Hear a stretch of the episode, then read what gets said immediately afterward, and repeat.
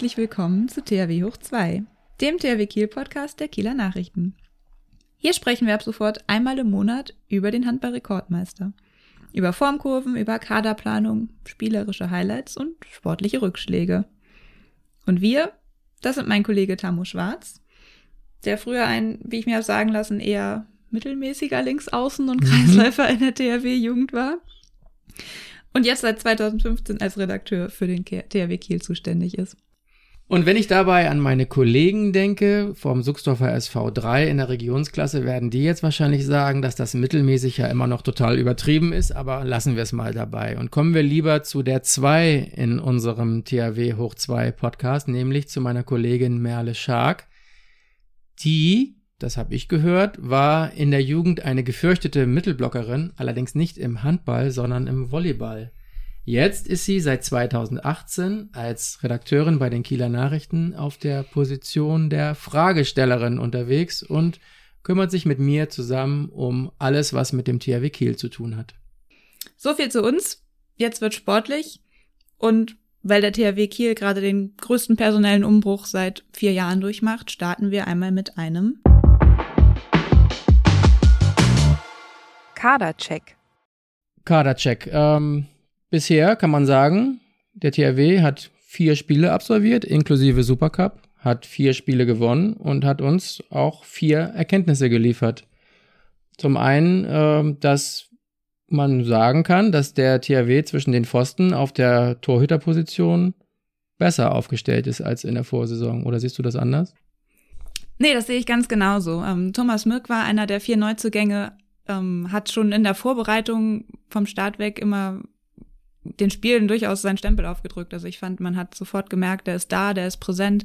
Ähm, und was man jetzt auch rausgehört hat, auch in Gesprächen mit Niklas Landin oder mit Philipp Jicher, dass dieses Duo aus diesen beiden tatsächlich ähm, sich noch mal ein bisschen mehr gegenseitig pusht, als das vorher der Fall war. Und ich denke, die Quoten sprechen für sich. In der Bundesliga ähm, hat Thomas Mirk war 37 Prozent gehaltene Bälle. Ich glaube, Niklas Landin liegt sogar noch ein bisschen drüber. Ähm, das scheint ein richtig gutes Duo bisher zu sein. Und Thomas Mörkwer hat ja auch gleich ähm, das volle Vertrauen von seinem Trainer Philipp Jicher bekommen, hat äh, im ersten Saisonspiel in der Bundesliga gegen den TVB Stuttgart durchgespielt, 15 Bälle gehalten, hat gegen seinen Ex-Club Bergischer HC durchgespielt, 16 Bälle gehalten ähm, ist wahrscheinlich auch gepusht von der Geburt seiner ersten Tochter in Kiel. Ähm, ich glaube, das ist ein Duo, was uns noch viel Spaß bereiten wird. Ja, der ist einer von vier Neuzugängen, haben wir schon gesagt. Ähm, und die anderen drei, muss ich sagen, sind auch bisher auch gut eingeschlagen. Ne? Das sind alles, ähm, Peter Överby haben wir am Kreis, wir haben Erik Johansson und Karl Valinius noch im Rückraum als junges Schweden-Duo. Und ähm, die drei müssen ja tatsächlich auch ein bisschen mehr als vielleicht ursprünglich geplant schon direkt in die Verantwortung, weil wir ja, wie wir alle wissen, auf Sander Sargosen und äh, Henrik Pekeler, die, die fallen noch bis Jahresende voraussichtlich aus. Ähm, wie hast du die anderen drei bisher gesehen? Insgesamt total positiv und insgesamt auch so, dass man nicht das Gefühl hat, dass die alle im Sommer erst hier angekommen sind. Also das wirkt, das wirkt schon sehr weit. Und wenn man ähm, das Haar in der Suppe suchen möchte, dann kann man schon sagen, dass die Abwehr noch so in einem Findungsprozess ist. Da gibt es ähm, Kombinationen aus Patrick Wienzek und Peter Överby, Patrick Wienzek und Erik Johansson. Ähm, ich glaube, äh, Överby und Johansson haben auch schon mal zusammen in der Abwehr gestanden. Domagoj Duvniak ist jemand, der in den Innenblock reinrücken kann. Und speziell zum Beispiel im letzten Bundesligaspiel gegen den Bergischen HC da ähm, haben die irgendwie auch noch gesucht, wie es am besten laufen kann. Ähm, Sven Erik zum Beispiel hat hinterher auch ganz deutlich gesagt, dass das nicht das war, was sie sich vorgenommen hatten. Ähm, darum sind dann eben auch 29 Gegentore zustande gekommen. Aber das ist wirklich, also ich finde, die sind wirklich viel weiter, als man sich hätte vorstellen können. Ja, und ich, für was mir aufgefallen ist, ist, dass ich glaube, dass da auch bewusst viel Kombinationen getestet wird, eben um auch eine größere Varianz reinzubringen. Ähm, und dass gerade die Abwehr, ähm, die ja beim THW auch ein, Grund, ein Grundpfeiler des, des Tempospiels sein soll, eben durch Beigewinne, ähm, dass es wichtig ist, sich da auf vielen verschiedenen Konstellationen einzuspielen. Mhm. Das, glaube ich, nimmt man jetzt auch in Kauf. Also ich glaube, ähm, dass man jetzt nicht eine Formation sucht, die immer durchspielt, sondern ich glaube schon, dass Philipp Kicher da unbedingt verschiedene Optionen haben möchte und das mhm. deswegen jetzt auch nicht, wenn eine Formation gut funktioniert, die auf Gedeih und Verderb durchspielt, sondern dass dann auch deshalb trotzdem weiter gewechselt wird.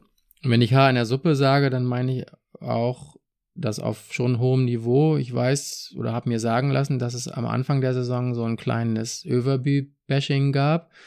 Ähm, ich habe das aus Fanrichtung gehört. Ich habe aber auch gehört, wir sind ja immer in der Halle bei den Spielen, aber ich habe auch gehört, dass das so ein, zwei Mal durchklang bei den Fernsehübertragungen. Und ich finde das total ungerechtfertigt, weil der natürlich auf der Position des Innenblockspielers und Kreisläufers ein mega, äh, eine mega Aufgabe vor sich hat und total viel äh, auch in den Kopf bekommen muss an Abläufen, an Timing und so weiter. Und ich finde, dass der auch in der Vorbereitung noch, dass es da noch ein bisschen geholpert hat. Der hatte auch ein bisschen Ladehemmung, aber dass der auch von Spiel zu Spiel extrem gut reinwächst in die Abläufe. Das finde ich schon. Ja, und die sind ja auch gerade auf der Position noch vielleicht noch ein Stück weit komplexer oder ähm, ja, einfach noch ein bisschen schwieriger vom Start weg umzusetzen. Ähm, als wenn man jetzt aus dem Rückraum werfen soll und auch von Mitspielern in Position gebracht wird. Das ist ja letztendlich seine Aufgabe, da dann auch Wege frei zu sperren und so. Ich glaube, mhm. das ist da ähm, von daher, ich finde, unterm Strich kann man festhalten, Torhüter als ein Aspekt sind schon mal deutlich, deutlich, aber zumindest verbessert im Vergleich zur Vorsaison. Als Duo. Abwehr haben wir noch eine Findungsphase. Die Neuzugänge liefern. Ich finde überraschend gut bisher.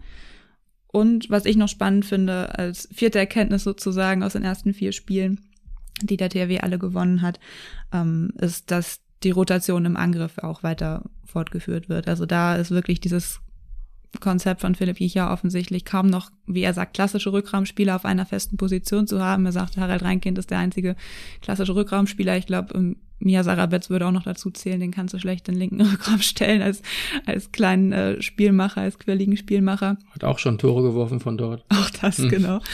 Ähm, aber ansonsten äh, können die allermeisten Rückraum äh, Rechtshänder auch auf der Mitte spielen. Momentan macht das äh, Nikola Bielik viel, aber ähm, ja, Calvalinius, Erik Johansson werden wechselseitig eingesetzt und auch so dosiert ist mein Eindruck, dass die auch hauptsächlich Erfolgserlebnisse haben. Also, dass mhm. da, ja, auch ja mit pädagogischem Weitblick agiert sozusagen und die nicht überfordert und sie dann auch runternimmt, äh, wenn es vielleicht ein bisschen kribbelig wird und dann seine Start oder seine ursprungs eingespielte Formation nochmal wieder ein paar Tore Puffer rausspielen lässt. Ähm, das apropos, apropos Pädagogik, ähm, ich finde, was man sich auch einmal genau angucken kann, ist, wie wenig Domagoj Duvniak im Rückraum bisher in dieser Saison gespielt hat und wie viel Nikola Bielik.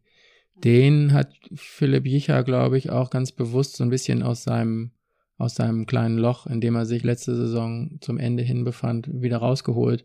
Und ich finde es auch, wenn man das vergleicht mit den letzten Spielen in der letzten Saison und jetzt, unglaublich, wie viel Selbstvertrauen dem wieder eingehaucht wurde, was der für Sachen macht, wie sicher und mit viel Gefühl für das Spiel, der im Rückraum da die Fäden zieht. Also sind alles positive Überraschungen. Da ähm, äh, möchte ich mit Philipp Jicher in der Hinsicht eigentlich nicht tauschen, dass der vor jedem Spiel die Qual der Wahl hat.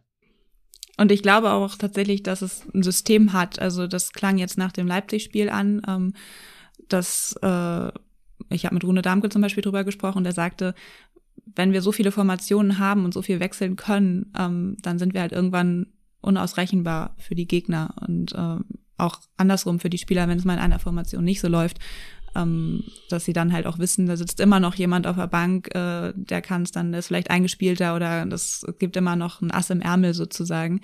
Ähm, und ich glaube, das ist quasi wirklich das, das Fernziel, diese Flexibilität, diese Variabilität äh, so weit zu treiben, dass ja quasi kein Gegner sich richtig drauf einstellen kann. Dann kommen wir jetzt zum Zebra des Monats. Zebra des Monats ja, viel Lob bisher für alle. Ähm, wenn du dich entscheiden müsstest, Tamu, wer, wer denn dein Zebra des Monats, wer hat dich bisher am meisten beeindruckt? Ich muss da nicht eine einzige Sekunde überlegen. Für mich ist das Zebra des Monats mit weitem Abstand Erik Johansson. Ich finde es unglaublich gigantisch und jetzt können die Zuhörer sich gerne noch weitere Superlative überlegen und all das, finde ich, hat sein Spiel im Moment. Ich habe gestern ähm, im Rahmen der, der Vorberichterstattung auf den Champions League Start gegen Elverum am Mittwoch mit Börge Lund telefoniert, der ja ein Jahr lang in Elverum Eriks Trainer war. Und der hat gesagt, er findet, wenn er die Spiele sieht, erstens, das sieht aus, als ob Erik Johansson schon drei Jahre beim THW Kiel spielt. Und zweitens, äh, bester Mann. Er sagt beim THW, bester Mann im Moment, Erik Johansson. Der hat äh, bisher inklusive Supercup in den vier Partien 16 Tore geworfen. Aber wenn man die Spiele nochmal durchgeht, mit wie viel Auge und teilweise auch so ein bisschen Anarcho-Aktion, aber wie der seine Spieler in Szene setzt, wie der äh, die Assists auspackt, wie der auch diese Wucht hat. Ich finde, der ist irgendwie auch äh, eine Urgewalt auf, der, auf dem Spielfeld. Meine Wahl fällt eindeutig auf Erik Johansson. Ich lasse da auch nichts anderes gelten. Aber dann äh, mache ich mal das nicht ganz so offensichtliche. Du hast ja schon kurz gesagt, wie, wie wenig Domagoj Duvniak gespielt hat. Aber ich muss sagen, ähm, wenn er gespielt hat, war er halt unfassbar wichtig. Also ich finde es total lustig zu sehen, das ist ja einfach wirklich so ein alter Handballhaudegen inzwischen. Ähm, und wie flexibel einsetzbar der ist. Und irgendwie hat er für mich jetzt so gerade die Rolle des Jokers, was natürlich ein riesen Luxusproblem ist. Also du hast einen Domagoj Duvniak, da sitzen zweifachen Welthandballer und äh, der ist irgendwie nur der Joker. Aber der hat in der Vorbereitung viel, was heißt viel, aber schon am Kreis mit ausgeholfen, wenn, wenn er musste. Er steht jetzt ab und zu im Innenblock, er ist ein Weltklasse-Regisseur, er kann aus dem linken Rückraum werfen und ähm, tut das wenn er dann kommt, ähm, auch in der Konsequenz, jetzt zuletzt gegen den BHC, ähm, als dann so eine Phase war, wo ein paar Ballverluste im Angriff wieder drin waren, dann kommt er da in den Rückraum und dann haut er da vorne zwei Bälle rein und macht zwischendurch noch kurz den Anwurf, damit schneller geht und schwupp sind sie wieder mit vier vorne und dann kann er auch wieder auf die Bank und ähm, scheint sich da ja auch total in Dienst der Mannschaft zu stellen. Also er, finde ich, strahlt gute Laune aus. Philipp Hiecher hat mir letztens gesagt, er hätte das mit ihm auch kommuniziert, ähm, dass er ihn nicht vergessen hätte. Ähm, aber momentan ist, glaube ich, ähm, das, das Ziel erstmal, dass die Neuzugänge sich dann noch ein bisschen mehr Selbstvertrauen holen, weiter einspielen und solange sitzt er halt auf der Bank und äh, das finde ich ist auch eine enorme Qualität, auch gerade eines ja, Kapitäns und Anführers dieser Mannschaft. Ähm, sich dann da einfach, wenn er auf dem Feld steht und wenn es nur ein paar Minuten sind, auch in jeden Ball reinzuwerfen und wirklich auch die entscheidenden Phasen dann mitzuprägen, da wo es kritisch hätte werden können, auch in Leipzig. Abwehrumstellung mit ihm an der Spitze und er holt sich die Bälle. Also deswegen, äh, um nicht das ganz Offensichtliche zu nehmen, äh, finde ich, kann man auch Dule den Titel Zebra des Monats verleihen. Das ist wie ein Ferrari, den man nur am Wochenende rausholt, um einkaufen zu fahren. Das tut dem Ferrari vielleicht am Ende auch gut, weil er nicht so viel Verschleiß hat. Und wir wissen ja auch, dass Domagoj Duvniak eine, eine ganz schöne Verletzungshistorie hat und ja auch ohnehin mit seiner Spielweise oft auch schon äh, vor dem Anpfiff erschöpft wirkt. Aber in dem steckt wirklich sehr viel. Also da kann ich dann doch noch mitgehen. Das ist eine gute Wahl, finde ich auch. Gerüchteküche. Die Gerüchteküche brodelt schon ganz schön. Man muss aber auch sagen, dass sich das eigentlich nur auf eine einzige Position bezieht. Also die Transfers für die Zukunft von Zerbe und äh, Elias Elefsen Askepar Götu habe ich gut auswendig gelernt. ähm, die kamen ja so ein bisschen unverhofft, aber was einfach die Handballwelt und Handball Deutschland bewegt, ist, wie wird der THW die Nachfolge von Welthandballer Niklas Landin im Tor regeln? Das ist eigentlich so der, die Hauptflamme, die die Gerüchteküche am Brodeln hält. Was glaubst du denn, was da passiert? Ja, ich kann dir sagen, was ich glaube. Und zwar glaube ich, dass der THW das selbst noch nicht weiß.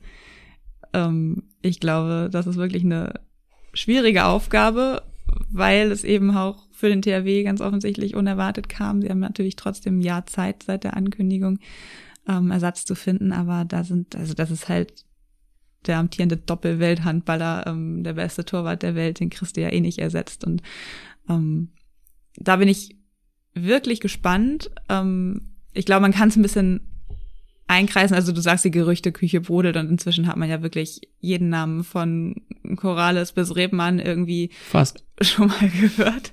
Aber ich glaube, dass sich auch einiges verselbstständigt. Also es ist, um es einmal klar zu sagen, wir wissen es nicht. Ich glaube auch, dass der THW ähm, da selbst noch nichts in trockenen Tüchern hat. Ähm, ja, eingrenzen kann man, glaube ich, das An Anforderungsprofil ganz gut. Also ich glaube schon, internationale Erfahrung ist wichtig. Ähm, und eine Erfahrung als Nummer eins im Tor. Ähm, ich bin sehr gespannt, ob man letztendlich jemanden verpflichtet, der auch in Kiel diese Position von Niklas Landin einnehmen soll, der die klare Nummer eins sein soll. Oder ob man mal wieder auf so, wie es früher mit Höstrand und Palika war, ähm, in grauer Vorzeit, die Älteren erinnern sich, ähm, dass man halt so ein Duo hat, was sich auch abwechseln kann. Und ja, ich, wenn ich ich würde als optimale als optimalen Ersatz würde ich tatsächlich Rodrigo Corrales ansehen. Ich glaube, der hat so von dieser Aura, von der Finalerfahrung, von dem Level, auf dem der die ganze Zeit äh, spielt, wäre das ein adäquater Ersatz. Ehrlich gesagt, bin ich, habe ich keine Ahnung, ob der finanzierbar wäre ähm, und ob der überhaupt in einer Stadt wie Kiel spielen und leben wollen würde. Das weiß man ja immer nicht so genau. Ähm, deshalb glaube ich, realistischer wäre eine Lösung wie vielleicht Till Klimke, der in Wetzlar aus der exzellenten Torhüterschule kommt, äh, 24 Jahre alt ist, Nationalspieler, hat natürlich noch Vertrag bis 2025, aber der THW bekommt ja eine Ablöse für Niklas Landin, das heißt, das sollte nicht das Problem sein. Ähm, und ich kann mir vorstellen, wenn man jetzt auch sich auf die, die letzten Transfers anguckt, dass man entweder auf Schweden, geht oder Skandinavier, die nicht in der norwegischen oder dänischen Heimat einen Champions League Verein haben, zu dem sie abwandern könnten. Oder eben Lukas Zerbe in Deutschen. Da würde Till Klimke natürlich auch reinpassen. Hat denn der THW gute Erfahrungen mit Torhütern aus der Wetzlarer Schule gemacht eigentlich? Ich glaube so in Sachen Ergebnissen schon. in Sachen Ergebnissen schon, aber ganz äh, auf ganz einvernehmlich war die Trennung von Andy Wolf ja am Ende irgendwie auch nicht. Insofern, ähm, aber das stimmt, die Ergebnisse haben gestimmt. Ich habe am Anfang eigentlich gedacht, dass du jetzt den, die, dich eines Satzes von Viktor Silagi bedienst, der nämlich auf die Frage gerne sagt, ich kann Ihnen versprechen, dass wir auch in der nächsten Saison mit zwei Torhütern antreten werden, ähm, womit er ja unzweifelhaft recht hat. Zwei würden ja sogar übrig bleiben mit Philipp Sager auch noch. Ich habe da jemand ganz anderes im Auge, nämlich den 22-jährigen Isländer Viktor Gisli Hallgrimsson.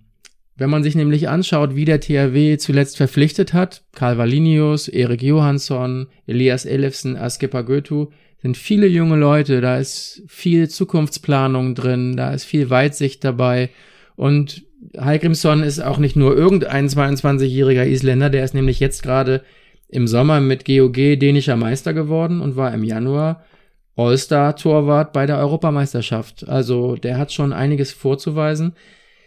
Bisher haben wir ja immer so diesen Reflex gehabt, na ja, Merle geht ja gar nicht, weil der bis 25 in Nantes unterschrieben hat. Aber zum Beispiel der Transfer von ähm, Calvalinius hat uns ja gezeigt, dass da erstens ähm, durch die Ablöse für Niklas Landin auch ein bisschen Geld im Spiel sein darf. Und zweitens weiß man ja auch immer nicht so genau, was für Klauseln sich die Spieler in ihre Verträge schreiben lassen. Wer weiß also, ob Hallgrimsson nicht vielleicht Ausstiegsklauseln für Barcelona und Kiel oder Aalborg, Kiel und Barcelona hat. Insofern, ich könnte mir gut vorstellen, dass dieser zwei Meter drei Mann ähm, in Kiel eine richtig, richtig gute Figur machen könnte als erster Torwart. Also den würde der THW dann auch als ersten, als Nummer eins holen? Ja, oder auf lange Sicht bestimmt schon, weil ich glaube, in dem steckt sehr viel Potenzial. Aber ich fände die äh, Kombi aus Hallgrimsson und Mirkwa, das wissen wir ja nicht erst jetzt seit den ersten vier Spielen, was der, was in dem steckt, ähm, das fände ich auch unglaublich spannend. Es funktioniert ja mit Landin und Mirkwa bisher auch sehr gut. Warum soll das nicht funktionieren? Und dann hätte er mit Thomas Mörkwa auch noch einen erfahreneren Kollegen an seiner Seite, mit Matthias Andersson, einen mega renommierten Torwarttrainer, der auch THW-Vergangenheit hat. Mm, ich, das wäre vielleicht nicht unbedingt das allernaheliegendste jetzt im Vergleich zu den Gerüchten um Möller und Buric und Corrales und Perez de Vargas. weil das eben noch ein, ein jüngerer Keeper ist, aber ich fände, das wäre eine richtig gute Entscheidung für die Zukunft. Kann ja Wetten abschließen. Ja, sehr gerne. Ich setze einen Betrag, über den wir, wenn die Mikros ausgeschaltet sind, noch sprechen, auf. Über äh, den verabreden wir stillschweigen. Wird ihn nie jemand erfahren. Ich setze auf Viktor Hallgrimsson. Ich auf Till Klimke. Okay. Deal. Tellerrand. Es wird ja nicht nur in Kiel Handball gespielt. Wir haben ja auch noch eine Konkurrenz in der Bundesliga. Wollen wir da mal einen Blick drauf werfen, Tamo? Was hast du an den ersten vier Spieltagen gesehen, ähm, was für dich eindrücklich war, was vielleicht schon mal einen Ausblick auf den weiteren Saisonverlauf erlaubt? Mhm, da war einiges. Ich habe zum Beispiel gesehen, dass alle Welt schon wieder sagt, dass Melsung bereit ist für den nächsten Schritt nach vorne und dann auf Anhieb hoch gegen die Rhein-Neckar-Löwen verloren hat. Ich habe gesehen, dass der VfL Gummersbach als Aufsteiger vielleicht so eine Rolle einnehmen wird wie der HSV in der Vorsaison. Das war zwar sehr dramatisch gegen Hamm, als sie äh, in den letzten fünf Minuten noch einen vier Tore Rückstand in einen, ein Tor, einen Sieg mit einem Tor Vorsprung umgewandelt haben. Und vorher schon mal mit sieben geführt hatten. Und vorher schon mal mit sieben geführt hatten. Das war auch wirklich Wahnsinn. Ähm, ich sehe in der Tabelle, die natürlich nach drei Spieltagen noch nicht so richtig aussagekräftig ist, dass die ähm, famosen vier, also der THW, die SG Flensburg-Handewitt, die Füchse und der SC Magdeburg, irgendwie wieder ohne Verlustpunkte ganz oben stehen. Ähm, ich finde das Projekt Rhein-Neckar-Löwen spannend, die eben nicht auf Stars setzen, sondern nach dem Weggang von Andy Schmid als Denker, Lenker und Gehirn dieser Mannschaft ähm, auch auf junge, äh, unbekanntere Spieler setzen. Also ich sehe vieles, was darauf hindeutet, dass es eine richtig coole Saison werden könnte. Und ich habe Matthias Gitzel gesehen, das erste Mal in der Bundesliga für die Füchse Berlin. Sowieso der Königstransfer des Sommers. Und ich muss sagen, ich war so beeindruckt. Ich glaube, die Gegenspieler waren auch beeindruckt. ich glaube auch. ähm, zehn Tore aus drei Spielen stehen bei dem zu Buch, aber das ist eigentlich gar nicht die Statistik, die am beeindruckendsten ist, sondern der Typ kommt ja aufs Feld. Das erste, was passiert, sind im ersten Spiel gleich zwei rote Karten gegen Gegenspieler von ihm.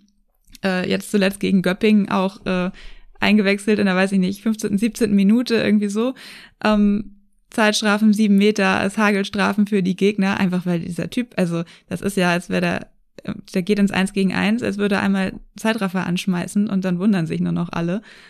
Wahnsinnsquote von über 70 Prozent für einen Rückraumspieler. Äh, ich bin begeistert. Das Spiel kippte sofort zugunsten der Füchse. Und ich glaube, spätestens nach einem halben Jahr gibt es in der Handball-Bundesliga eine neue Redewendung. Ähm, und zwar werden Spieler, wenn sie erklären müssen, warum ihre Mannschaft keine Chance hatte zu gewinnen, nicht mehr sagen, ja, der Gegner war einfach besser, sondern ich glaube, es wird einfach heißen, wir sind heute gegisselt worden, einfach weil dieses besser sein als jemand anders, das verkörpert dieser Typ. Man hat einfach offensichtlich keine Chance als Abwehrspieler. Ich habe das Gefühl, die müssen sich da alle nochmal was ganz Neues überlegen, um den irgendwie zu stoppen. Merle, du kannst ruhig ehrlich sein, wenn du glaubst, dass Matthias Gitzel die Füchse ähm, fit macht für ihren ersten Meistertitel. Ob ich das glaube, weiß ich tatsächlich nicht, aber ich muss sagen, die ersten Spiele, die waren schon, waren schon beeindruckend. Vor allem, weil man ja weiß, dass nicht alle Spieler mal eben in der Bundesliga, wenn sie aus dem Ausland kommen, sich sofort durchsetzen. Mhm. Kann natürlich auch sein, dass es jetzt einen Effekt gibt, äh, dass sich die Mannschaften noch mehr auf den konzentrieren und äh, deswegen das, sein Spiel so ein bisschen kaputt machen. Aber ähm, da bin ich wirklich gespannt. Das ist für mich eine der, der spannendsten Geschichten der nächsten Wochen zu sehen, wie das weitergeht. Ob der weiter so dominiert vom Start weg. Ja, ich glaube, die THW-Abwehrspieler haben auch schon eine gewisse Vorfreude auf das Duell mit den Füchsen. Im Oktober. In Berlin. Wir dürfen gespannt sein. Ich werde da sein. Wir werden berichten. Glaskugel. Gut, dann holen wir mal unsere Glaskugel raus. Ähm, heute ist ja der Tag vor dem Start in die neue Saison in der Handball Champions League. die Vorfreude ist groß. Der THW startet am Mittwoch mit einem Heimspiel gegen Elverum in die Saison der Königsklasse. Und ich finde, wenn ich mir das Tableau mal so anschaue, dann finde ich wirklich, dass die beiden Gruppen so unterschiedlich stark sind, wie es schon lange nicht mehr war. Ich habe, äh, wie ich vorhin ja schon erwähnt habe, äh, mit Börge Lund gesprochen im Vorwege des Spiels und der hat so mit einem Augenzwinkern gesagt, äh, wenn die in Aalborg und in Kiel sagen, was ist das für eine harte Gruppe, was sollen wir denn da erst sagen? Elverum hatte ja nun zweimal in, der, in den letzten Jahren geschafft, die Playoffs zu erreichen und ich kann mir vorstellen, dass das, dass das schwer wird. Ich ähm, finde es schwierig, in dieser Hammergruppe mit Barcelona, Aalborg, Kiel, Kielce, Szeged, Nantes ähm, mich zu entscheiden für Mannschaften, die direkt ins Viertelfinale als Erster oder Zweiter einziehen. Ich finde, man kann schon sagen, dass Elverum und Celje auf dem Papier die beiden Clubs sind, die es vermeintlich am schwersten haben werden. Oder was meinst du? Ja, das denke ich auch. Also die ersten beiden ziehen ja direkt ins Viertelfinale ein aus dieser Achtergruppe. Die letzten beiden gehen raus. Alle anderen gehen erst in eine Playoff-Phase. Ähm, das heißt, erster oder zweiter werden ist ja für die, die es schaffen, ein riesen, ein riesen Vorteil. Die sparen sich ein Hin- und ein Rückspiel in der entscheidenden Phase der Saison. Ähm, und ja, also es ist ja wirklich, es sind drei Final Four Teilnehmer des letzten Jahres in dieser Gruppe, die ist wirklich sehr, sehr stark. Ich glaube trotzdem, wenn man sich die Transfers im Sommer anguckt, dass sowohl Barcelona als auch Kielce sich wirklich verstärkt haben. Die haben halt auch den Vorteil, dass sie in der Heimat jetzt nicht die starke Liga haben, wie die Handball-Bundesliga sie zum Beispiel ist. Ähm, deswegen, das wären meine Favoriten auf die ersten beiden Plätze. THW und Aalborg könnten um drei und vier sich streiten, glaube ich. Ich glaube auch Saget darf man nicht unterschätzen. Die sind sehr konstant in ihrem Kader geblieben. Die hatten, glaube ich, nur einen Abgang und einen mhm. Neuzugang. Ähm, und sind auch immer in den letzten zwei Jahre vor Westbrem Meister in Ungarn geworden. Finde ich auch beachtlich, wobei das natürlich dann auch immer letztendlich Finalspiele sind. Also ein bisschen anders ist in der Bundesliga, wo du wirklich die Konstanz über die ganze Saison unbedingt haben musst. In Dänemark ja auch so, da ist Aalborg ja auch nicht Meister geworden. Genau. Mhm. Ähm, in Aalborg finde ich es spannend zu sehen, wie der Mikkel-Hansen-Effekt sich am Ende niederschlagen wird. Ähm, anders als zum Beispiel Kolstad in Norwegen hat Aalborg ja jetzt nicht ähm, geklotzt. Die haben eigentlich mit Mikkel Hansen den einzigen richtig namhaften Neuzugang im Sommer gehabt und ähm, bauen das ganze Konstrukt, glaube ich, äh, eher sukzessive auf, was ich auch gut finde. Da muss man mal sehen, welch, ja, was Mikkel Hansen am Ende in dieser Mannschaft ausmachen kann und wird. Ähm, Auf jeden Fall macht er ja schon mal aus, dass die Halle voll ist immer. Ne? Also ich habe ja. bei den dänischen Kollegen gelesen, der Geschäftsführer da in Aalborg sagt schon, er hat die zwei Millionen, die er den Verein an Gehalt über die drei Jahre Vertragslaufzeit kostet, die hat er schon wieder eingespielt, also ist ausverkauft. Ähm, die haben da jetzt halt auch richtig breiten Fanrückhalt. Das heißt, das ist ähm, natürlich auch ein Effekt in den Heimspielen. In der sind das Kronen oder Euro? Nee, das sind Euro. Ich habe ich hab's extra umgerechnet. Alles andere wäre auch traurig. Mhm. Ja, ich finde, also für mich ist Aalborg ein bisschen das Fragezeichen in der Gruppe B, muss ich sagen. Ähm, und vielleicht unterschätzen wir Elverum und Celje auch. Elverum hatte einen riesengroßen Umbruch. Ähm, da sind einige Spieler weggegangen. Börgelund muss ähm, sechs, sieben Neuzugänge integrieren, auch auf zentralen Positionen. Ähm, das könnte, könnte schwer werden. Ähm, Celje war in den letzten Jahren auch immer so ein bisschen unter seinen Möglichkeiten geblieben. Celje hat jetzt eine Saison EHF Cup gespielt. Also mhm. und auch noch wieder einen großen genau. Umbruch. Äh, ja. Trainer geht in zweite Saison erst. Ähm, ich kann mir vorstellen, dass das für die, gerade wenn die keine Champions League Erfahrung haben, ähm, wirklich eine Nummer zu groß ist. Das ist quasi das Zagreb der vergangenen Jahre wird, die genau. froh sind, wenn sie Punkte holen. Also mein Gefühl sagt mir so ein bisschen ins Viertelfinale direkt einziehen werden Barca plus X. Bei dem X fällt es mir schwer, mich festzulegen, was das für den THW bedeuten könnte, haben wir ja zuletzt gesehen. Das wäre schon sehr wünschenswert, wenn, wenn der THW das schaffen würde. Einfach um, um diesen Playoffs so ein bisschen aus dem Weg zu gehen. Ähm, Vor allem hast du dir mal den Bundesligaspielplan angeguckt in der Phase im Frühjahr, wo äh, dann Achtel- und Viertelfinale in der Champions League stattfinden. Ich habe das gestern mal gemacht. Und in den ab acht Wochen ab dem 16. April spielt der THW tatsächlich gegen die Füchse zu Hause, gegen Magdeburg zu Hause, gegen Flensburg zu Hause, Löwen auswärts und Hannover zu Hause. Und zwischendurch wäre noch eventuell ein DHB-Pokal Final Four. Also das sind halt wirklich Top-Spiele in zwei Monaten ohne Ende.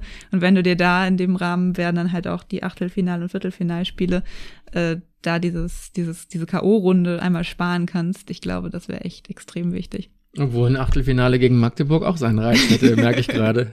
Und dann noch schön im Pokal. Ja. Ja. Ja, also wir stellen fest, wir legen uns nicht fest. Oder willst du dich auf zwei Mannschaften, die vorne sind, festlegen? Ich sag Barcelona plus X. Und dann ist mein Plus X Kielce in diesem Jahr. Okay. Und legst du dich auch auf einen Champions League-Sieger schon fest? Wir wollen ja hier ein paar steile Thesen verbreiten. Wir, wir müssen ja nicht, wie alle Spieler und Trainer immer sagen, ja, kommt auf Verletzungen und so weiter an und wie wir durch die Saison kommen. Klar, ich leg mich fest. Also Paris wird nicht Champions League-Sieger. Kielce auch nicht. Westbrem Ähm, auch nicht. Westbrem auch sowieso nicht. Ich leg mich fest auf den THW Kiel. Oh, Jetzt kommst du. ich wollte einen ganz langweiligen Tipp abgeben. Ich Barcelona? wollte, ja, Barcelona. Die haben letztes Jahr in Umbruchsjahr mit neuem Trainer ähm, als erste Mannschaft überhaupt in Köln den Titel verteidigt. Ich glaube, jetzt machen sie das Triple draus. Die haben sich nochmal gut verstärkt mit Karlsburger, Nielsen, Wanne. Und sie haben den THW ja noch in anderer Hinsicht überholt. Sie sind jetzt, glaube ich, die einzige Mannschaft überhaupt, die noch mehr Kapitäne hat als der THW Kiel. Jetzt haben sie vier. Lukas Hindrich ist auch noch aufgestiegen. Hm. Viel hilft aber nicht immer viel. ähm, ja, aber ist doch gut, dann haben wir noch einen zweiten Teil unserer Wette. Können wir die noch ein bisschen ausweiten. Okay, in der Glaskugel so richtig weit schauen muss man nicht, äh, um zu wissen, wann das nächste Spiel in der Handball-Bundesliga ist. Da muss der THW nämlich am kommenden Sonntag, am 18. September antreten, um 16.05 Uhr bei GWD Minden die es meiner Meinung nach richtig schwer haben werden in dieser Saison, auch wenn die mit Luka Sebetic von Motor Saporischia nochmal nachgelegt haben. Ich glaube aber, dass das auf jeden Fall ein äh, harter Abstiegskandidat sein wird. Und das Spiel könnt ihr natürlich wie immer auch beim Live-Ticker auf K1 Online verfolgen. Und wir hören uns dann am 11. Oktober wieder. Und wenn ihr wöchentliche Updates haben wollt, dann empfehlen wir euch unser THW-Update als Newsletter. Der erscheint immer am Donnerstagnachmittag. Könnt ihr auf kein Online euch reinklicken und abonnieren. So, Merle, das war unsere erste Folge vom Podcast THW hoch 2 und hoch 2 auch gleich zwei Wetten am Start. Das ist doch schon mal ein guter Anfang. Ich finde auch. Mal gucken, wer von uns hier am Ende ärmer rausgeht oder um irgendwas reicher. Wir müssen uns noch einen Mhm. Wetteinsatz überlegen. Das stimmt. Darüber werden wir dann in der nächsten Folge berichten. Dann erstmal bis in einem Monat. Bis dann. Tschüss. Tschüss.